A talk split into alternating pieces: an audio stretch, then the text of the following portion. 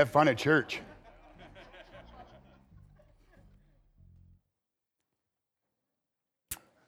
Oh, well, good morning. Good morning.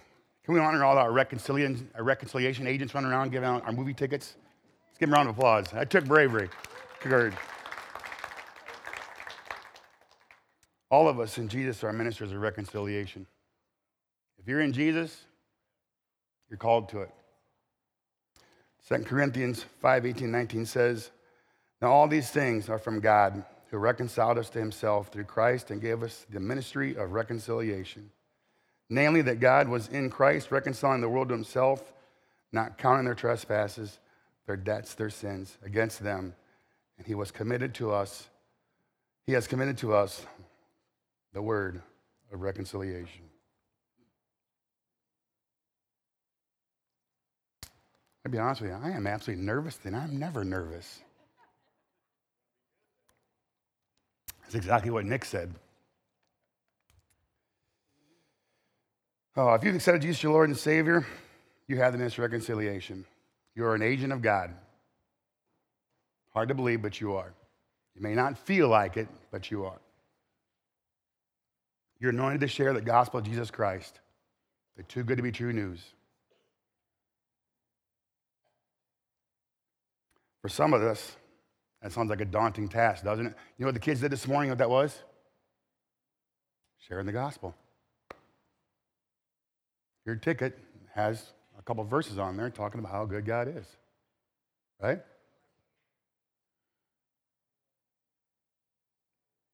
The enemy, though, he's good at that. He wants to come in and say, Oh, you're not qualified. Nope. You know your history, your past? You know you failed at? You shouldn't be sharing the gospel. You're not good enough. You are. You're qualified because of what he did for us. By speaking Jesus' name over whatever we are praying about, speaking to, laying hands on, his power is flowing through each and every single one of you. It cannot be stopped by anything of this world, not one thing. I believe um, Grant shared it last week about you, but that does not sound like it's a mission impossible. Would you agree? So let's pray this morning. Father God, I thank you that you're doing the work in all of us that's special, unique, precious in your eyes. You see favor in us, Father, your Son. Holy Spirit, Father, I thank you for this morning. I think of this place we get to come and just uh, spend a sweet, sweet time of worship with the worship team and just uh, in your presence, holding your hand, uh, opening up our heart valve, Papa, and just uh, letting you pour in. So, Father, we just thank you for that. We love you. We praise you. In Jesus' name. Amen. So this morning, um, I'm going to be honest with you. I was I wasn't struggling. I just you ever feel like you get a word from God, but it's like nine different things. You're like, how does all this fit together? And so you spend the whole week or month trying to figure out what He's trying to share with you and talk with you and break it apart. And I thought I had it all finished, and um, I'm sitting up Saturday night and I can't sleep, and is kicking in, and he drops in more. And I'm like, oh, there's the picture He's trying to paint. So this morning, I'm going to share a few missions with you. Well, we'll call them missions, but they're stories about history. Uh, one is actually somebody from World War II. I want to talk about him this morning. And obviously, two stories in our word, his word. So, we're going to start off this morning with a guy by the name of Lewis E. Curtis. What do you see in that picture? Obviously, he's a pilot. Huh? See some swastikas on the side, which means he shot down some German planes. There's an Italian logo on there. There's a Japanese logo on there. What else do you see? There's an American flag on there. That means he tallied an American plane during World War II. We're going to talk about this one. I'm going to give you a little backstory on this guy. Believe it or not, he's from Fort Wayne, Indiana right here at home, close to us. He shot down seven German planes, one Italian, one Japanese, and obviously one American plane. He attended Purdue University, but on December 6th, 1941, he decided, I've had enough. I want to join the military. Anybody know what happened the next day? Pearl Harbor. What's the odds of that? I'm going to join the military, and the next day we get attacked. December 1942, Louis would be flying against Germans in his P 38 with less than a month. He had, had shot down five planes, damaging another, making him an ace within less than a month. And within a span of seven weeks, he would shoot down three more planes. This guy has a, a story. But by April of 1943, he was shot down by a German fighter, but he walked away. Only to be captured by the Italians.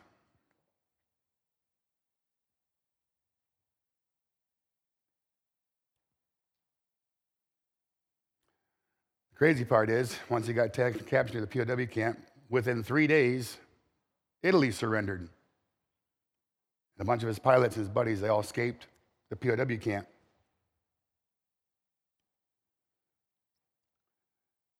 It took him eight months to make it back to the front lines, May of 1944. They put him back in a plane. Put him back in a plane. He spent the next eight months evading Germans. So he was sent to Pacific Theater February 7, 1945.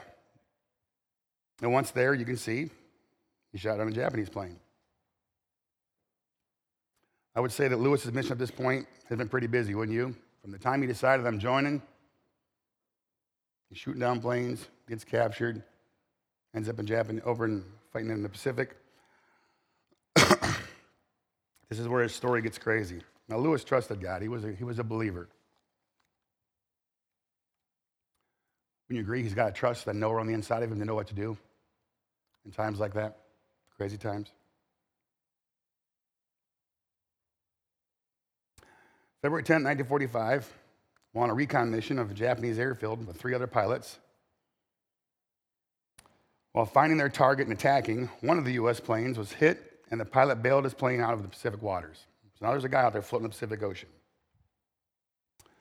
Louis, recording the position of the search and rescue, Louis spotted what was a twin engine C 45 transport plane. So it was an unarmed plane, but it had a U.S. insignia on it. And it was flying directly towards the base they just attacked. he tried radioing them. He tried doing the old wing things and, hey, are you able to talk? No response. What would you do? Was it a plane captured by the Japanese? Was it Americans flying that just lost?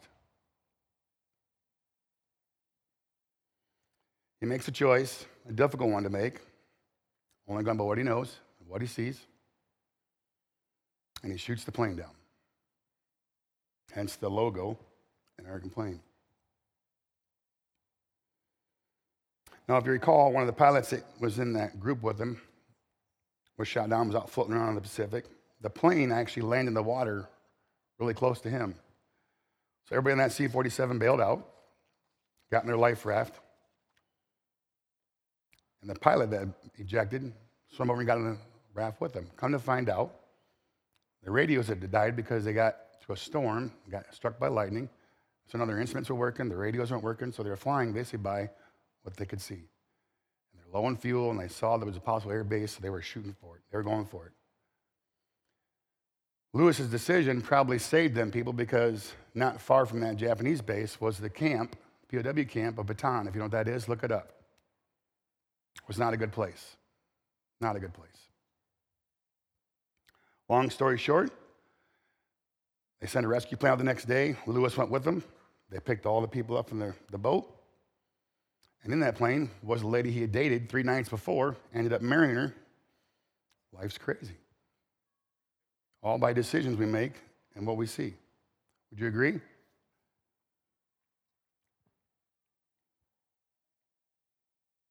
Well, This morning, I want to talk about more stories.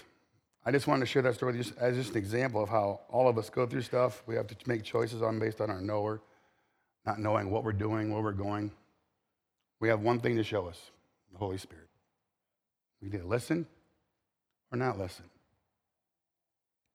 Louis had to make a lot of decisions off what he saw and what he knew, trusting what was in here. life decisions.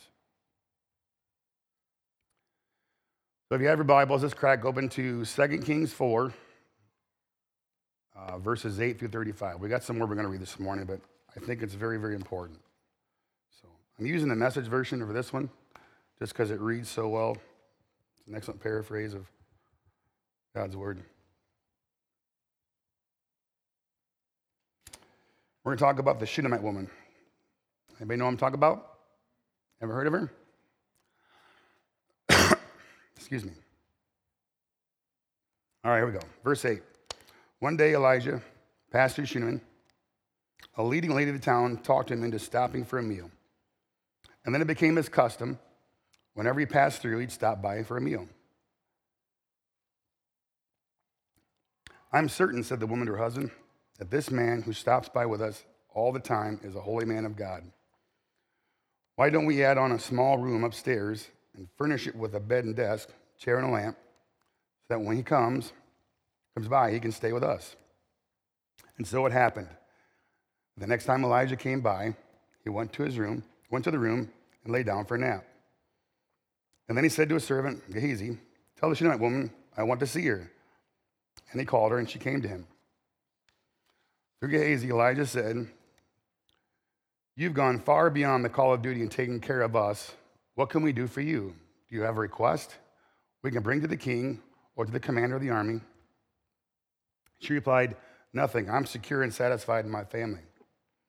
Elijah conferred with Gehazi. There's got to be something we can do for her. But what? Of course, his servant says, Well, she, had, she has no son, and her husband is an old man. So Elijah says, Call her in. He called her, and she stood on the open door. Elijah said to her, This time next year, you're going to be nursing an infant son. Oh, Master, oh, holy man, she said, Don't play games with me, teasing me with such fantasies. And when you know it, the woman conceived a year later, just as Elijah had said. She had a son. I find it, I find it interesting how this story is real close to Abraham and Sarah, where God said, I'm going to bless you with a son. Here's a woman who didn't have a son. And Elijah promises that within a year's time, you're going to have a son. Verse 17 The woman conceived a year later, just as Elijah had said, and she had a son, 18 and 19. The child grew up. One day he went to his father, who was working with the harvest hands, complaining, My head, my head. His father ordered a servant, carry him to his mother. The servant took his arms and carried him to his mother. He lay her on a lap until noon and died. For centuries, we've seen tragedies unfold just like this one. If we stop the story here, we could be corrupted with a lot of thoughts. Some people would say, Why would God bless this one with a child only for him to get sick and pass away at such a young age? Some of us can relate to that. God this to teach this woman a lesson. This family must have had a lot of sin in their lives, and now they're being cursed, and on and on and on. These are things that we say some pretty dumb stuff sometimes. You ever notice that God always seems to get blamed, but not the devil or this fallen world? Details matter, especially in His Word. So let's finish the story. You don't have to forgive me, my throat's a little dry. She took him up, laid him on the bed. The man of God shut him in alone and left. She then called her husband Get me a servant and a donkey so I can go to the holy man I'll be back as soon as I can. Now, I can relate to this guy because she sounds like she knows what she wants. I'm married to that type of person, just so you know. Jody knows what she wants. She tells me, and that's what we do. It's a good thing. I know what I'm getting. There's no ifs, ands, or buts. But why today? This isn't a holy day. It's neither a new moon nor Sabbath. She said, Don't ask questions. I need to go right now. Trust me. She went ahead, saddled the donkey, ordering her servant, take the lead and go as fast as you can. If you tell, eh, I'll tell you if you're going too fast. And so off she went. She came to the holy man at Mount Carmel. The holy man, spotting her while she was still a long way off, said to his servant Gehazi, Look out there. Why, it's the Shunammite woman. Quickly now, ask her, Is something wrong? Are you all right? Your husband, your child? What's her response? Everything is fine. I don't know about you, that probably would not have been my response if it was my boy laying there in bed. Her response everything is fine. But when she reached the holy man at the mountain, she threw herself at his feet, held tightly to him, and Gehazi came up to pull her away. But the holy man said, Leave her alone. Can't you see that she's in distress? But God hasn't let me in on why. I'm completely in the dark. Then she spoke up. Did I ask for a son? Master, didn't I tell you, don't tease me with false hopes? He ordered Gehazi, Don't lose a minute, grab my staff, and run as fast as you can. If you meet anyone, don't even take time to greet him. And if anyone greets you, don't even answer. Lay my staff across the boy's face. I'm going to be honest with you. That last sentence there, lay the staff across the boy's face, jumped out of me. And my first thought is, why is he laying the staff across the boy's face? What's that got to do with the price of tea in China? We'll come back to that one. The boy's mother said, As sure as God lives and you live, you're not leaving me behind. And so Gehazi let her take the lead and follow behind. But Gehazi arrived first and laid the staff across the boy's face, but there was no sound, no sign of life. Gehazi went back to meet Elijah and said, The boy hasn't stirred. Elijah entered the house and found the boy stretched out in the bed, dead. He went into the room and locked the door. Just the two of them in the room and prayed to God. He then got into bed with the boy and covered him with his body, mouth on mouth, eyes on eyes, hands on hands. And as he was stretched out over him like that, the boy's body became warm. Elijah got up, paced back and forth in the room, then went back and stretched himself on the boy again. The boy started sneezing. Seven times he sneezed and opened his eyes. He called, he called Gehazi and said, Get the Shunammite woman in here. He called her, and she came in. Elijah said, Embrace your son. Embrace your son. You know, as I was preparing for this morning, and like I said, I had like three different things, and I wasn't sure how it all fit together. And the Holy Spirit was mentioning to me that it's vital for me to keep what I know is true in front of my M&Ms. Yeah, you heard me right. It's vital for me to keep what is true in front of me in front of my M&Ms. What's my M&Ms? My mind and my mouth. Most days I'm pretty good to be quick to listen and slow to speak, but then there's some days I'm quick to speak and slow to listen. Which one probably gets me further? Quick to speak or slow to listen? And slow to listen or quick to listen and slow to speak? The woman's response to me, to Elijah's servant, is mind blowing. Everything's fine. Everything's fine. How would you have responded? And why did Elijah tell Gehazi to put the staff on the boy's face? That sat with me, and I just could not get over it. So much so that I, I decided to look into it a little more. Some of you know I've been struggling.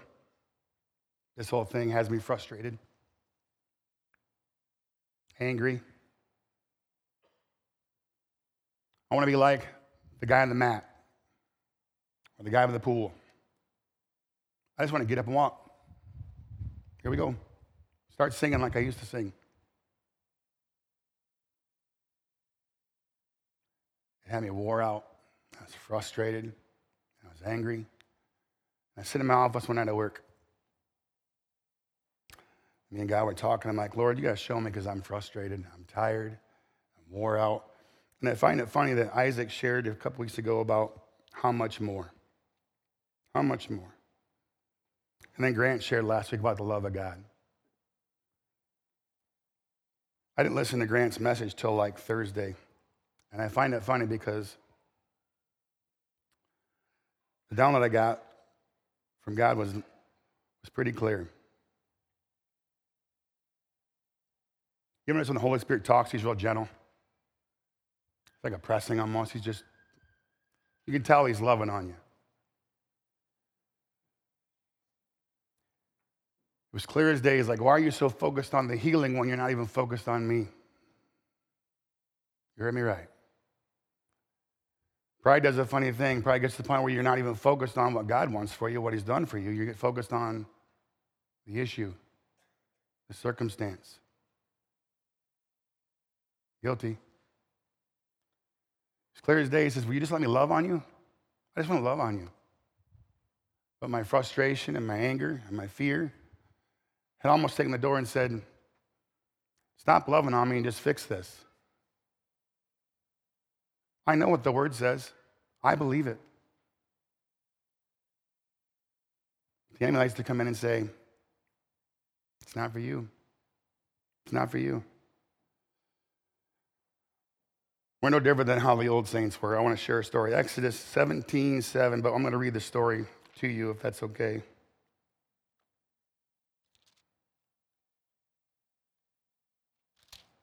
I only gave you one verse, Jane, but that's okay. You guys remember the time that Moses struck the rock, or the rock and the water came from it? What did he use? Staff. At the Lord's command, the people of Israel left the Sin Desert and moved from place to place. Eventually, they came to, I have no idea what that, Rephidim. But there was no, no water to be found here. So once more, the people grumbled and complained to Moses. Give us water to drink, they demanded. Quiet, Moses replied. Why are you arguing me? And why are you testing the, testing the Lord? But tormented by thirst, they continued to complain. Why do you ever take us out of Egypt? Why did you bring us here? We are children, and our livestock will all die. Then Moses pleased the Lord. What should I do with the people? They're about to stone me. The Lord said to Moses, Take your shepherd's staff, the one you, you used when you struck the water of the Nile, and call some of the leaders of Israel and walk on ahead of the people. I will meet you by the rock at Mount Sinai.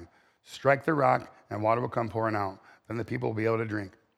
Moses did just as, just as he was told, and the leaders looked on, and water gushed out. Moses named the place Massah, the place of testing, Meribah, the place of arguing, because the people of Israel argued with Moses and tested the Lord by saying, Is the Lord going to take care of us or not? You ever been there? Is the Lord going to take care of me or not? Where you at, God? I'm waiting. I'm ready. I believe. I think what the Holy Spirit was trying to minister me that night in my office is that it's about love.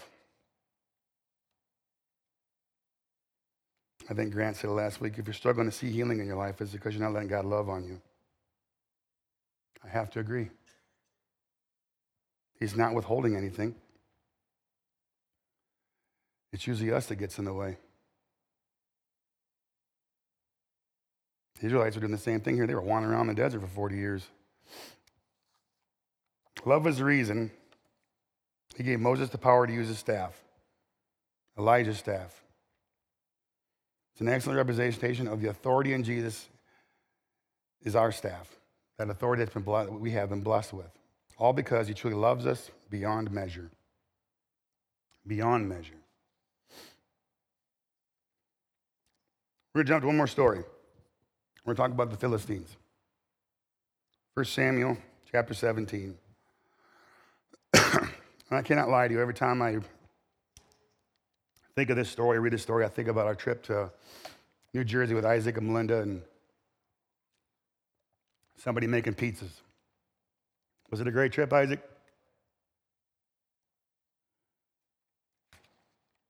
This morning's message is meant to encourage you, to build your faith up, to let Him love on you. So here we go. Most of us know the story about, the, about David and Goliath, right? Here's the Philistine army now camped on the west side of the Elah Valley. The Israelites are camped on the east, both sitting on opposite hills facing each other. And amongst them in the Philistine army is the Goliath, a nine feet tall giant man with 125 pounds of armor. Everything, everything he brought to the battlefield was enormous. I mean, he was just a big dude. Verse 8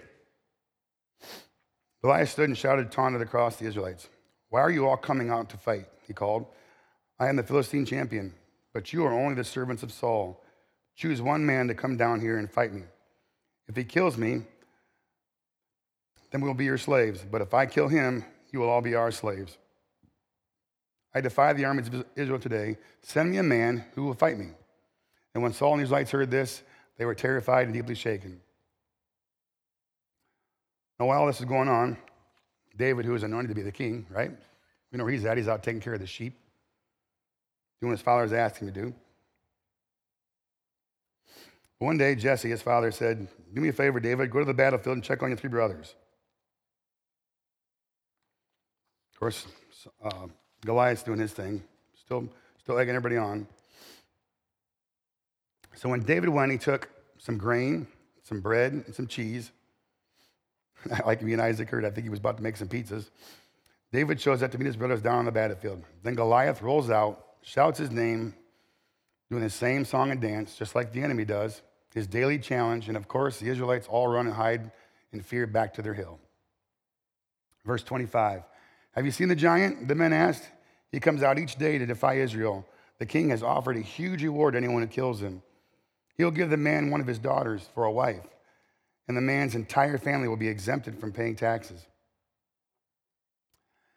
So David starts asking questions to verify is the report true what he's hearing, the, promise. Is this, is this what I'm getting? Of course, his brothers hear this, and of course, what do they tell him? What about those sheep you watch? We know of your pride. You know, they're getting jealous because he's asking about the promise. Saul gets wind of this and asks David to come. So he goes. Verse 32 Don't worry about the Philistine, David told Saul. I'll go fight him. Don't be ridiculous, Saul replied. There's no way you can fight this Philistine and possibly win. You're only a boy, and he has been the man of war since youth. But David persisted. I have been taking care of my father's sheep and goats. He said, When a lion or a bear comes to steal a lamb from the flock, I go after it with a club and rescue the lamb from its mouth. If the animal turns on me, I catch it by the jaw and club it to death. I have done this to both lion and bears, and I will do it to this pagan Philistine. For he has defied the armies of the living God. The Lord, who rescued me from the claws of the lion and the bear, will rescue me from this Philistine. David was good about keeping his M&Ms about him, his mind and his mouth. He was speaking what he knows to be true, not what he was hearing from this Philistine. David knew the position of God. He knew God was with him. He knew he had the anointing on him. He knew the covenant the Israelites had with God, which made his mission possible. The Philistines had none of the above, they were void of all of it.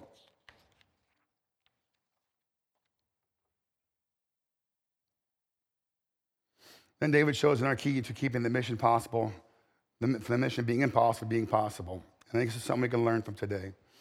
Saul tries to give what? He tries to give David his armor. Did it fit? Saul was a big guy. David was a little ruddy guy. Verse 39, David says, I can't go in these things. If that's to Saul, I'm not used to them. So David took them off.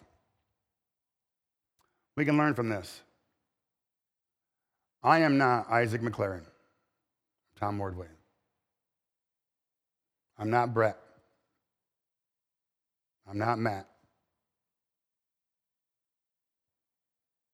It's vital that you be yourself. Regardless of what everybody else is telling you, you be you. You're made a unique way. Embrace it, enjoy it. Walk with God and see where He takes you.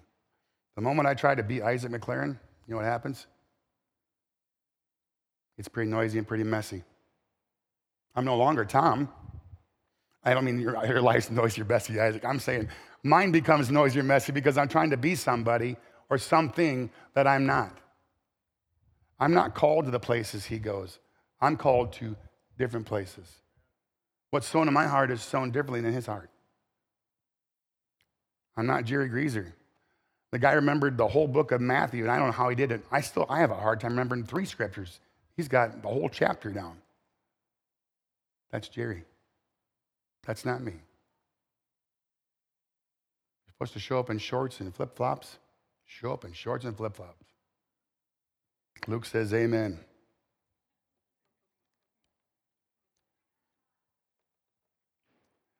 I, I laugh because uh, your name was on the end of my tongue and I forgot it. Kathy, thank you. Sorry. She saw my twin brother last week. She's like, You have a brother, don't you? I'm like, Yeah, I do. Me and Tim look a lot alike. Totally two different people. Yeah, we might have the same mannerisms. Look alike, sound alike. We're two different people. He is older, yes, by three minutes. That's because I was pushing him out the womb. Let's go, we got things to do. I can't encourage you enough this morning. You got to be you. The Shunammite woman, she was herself. She wasn't trying to be somebody else. She knew who Elijah was. She was still herself. She stood fast on the word. How's everything going? Everything's fine. Meanwhile, her son's dead, laying on a bed. David knows his anointing, knows what's promised him. Being offered something he knew wasn't for him. This isn't for me. It doesn't fit me. He took it off. We know what happens. He grabs five, through, five smooth stones, slays the Goliath, and cuts his head off with his own sword, which was pretty awesome because that thing was huge.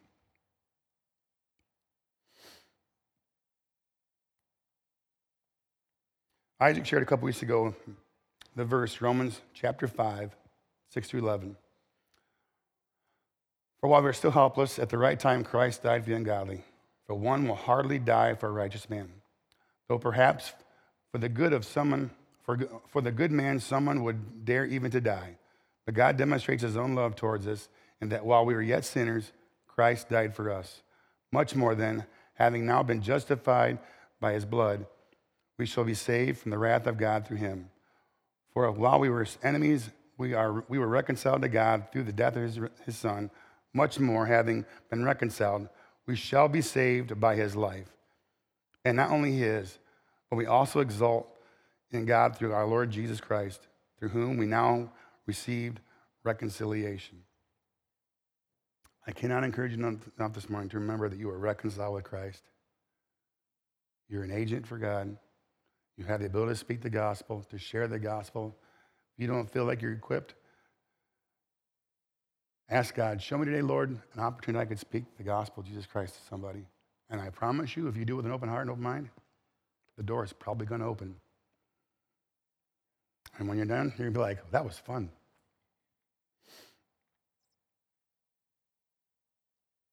We've been reconciled to Christ Jesus by his blood, by his death and resurrection. We are afforded so much more. How much more? That stuck with me for weeks now. How much more? How much more does God love me? How much more? Hebrews 8 6. But now he has obtained a more excellent ministry, inasmuch as he is also mediator of a better covenant, which was established on better promises. You think about the Shunammite woman and David, Prophet Elijah, and what they were promised, and what covenant they were under. And now you think about where we're at, and what covenant we had. How much more does God love me? It's exponential. We have a much better covenant with much better promises than what they had. Some of that may seem impossible right now. Maybe struggling with addiction. Maybe you just feel like you're stuck in a rut. Maybe you're in a broken home. Maybe you feel drawn to a new opportunity, but you're afraid, like the Israelites were, because every time the Goliath would come out, what they do? They'd run and hide. Just like the Shunammite woman, David, Elijah, God is with you, even more so now under this new covenant with us through the work of the cross, the gospel of Jesus Christ. You've called the name of Jesus, you are born again. You are equipped with this world. You are equipped for this world to thrive in the name of Jesus. You're not equipped just to survive, you're equipped to thrive. And I want to close with this this morning. Our reconciliations this morning passed out some movie tickets. You all got some, right? Jesus' words, not mine. Jesus. Mark 9 23. Everything is possible for one who believes. Any believers in here? You believe anything's possible? Mark 10 27. With God, all things are possible. Jesus' words, not mine. You believe that the cross was a finished work? You filled with the Holy Spirit? Let those be your words this week. When things get a little rocky, nope, all things are possible, I believe. With God, all things are possible. God has promised you to see that the world calls impossible possible by your belief in the finished work of the cross. Mission possible with Jesus. Every day when you wake up, throughout your day, when you go to bed. And I would probably, I'm probably not alone in this one, but I believe that leadership here wants to see the body of believers in this, this house thrive. Thrive. Not just surviving, getting through the days, thriving. Most of us see what doing life with Jesus is like walking hand in hand, staying awake to Jesus, and less of this world, and what life is like without him. I know for me personally, I can tell when I'm in his lap, and I can tell when I'm not. How about you? Can you tell when you're in Jesus' lap and when you're not in his lap? When you're holding his hand and when you are holding his hand? Call him in his lap daily. Let him love on you. That means you have to be able to open up and say, Love on me, Jesus. Love on you. The more we embrace the love of our Father, the more we see the impossible become possible. Let's remember what Jesus said. Everything is possible for one who believes. With, all thing, with, with God, all things are possible. Mission possible with God. Father, we thank you today, Lord. We just thank you for just loving us. I think of this house, Lord, that uh, we get to come and just worship you, to praise your name. Thank you for reminding Papa that it's about love. That you love us, you're for us, you're not against us. We just give you all the praise. Father, I just know in my knower that uh, this week is going to be a fantastic week for those who believe that things are possible with you. We just love you, Father. We give you all the praise. In Jesus' name, amen.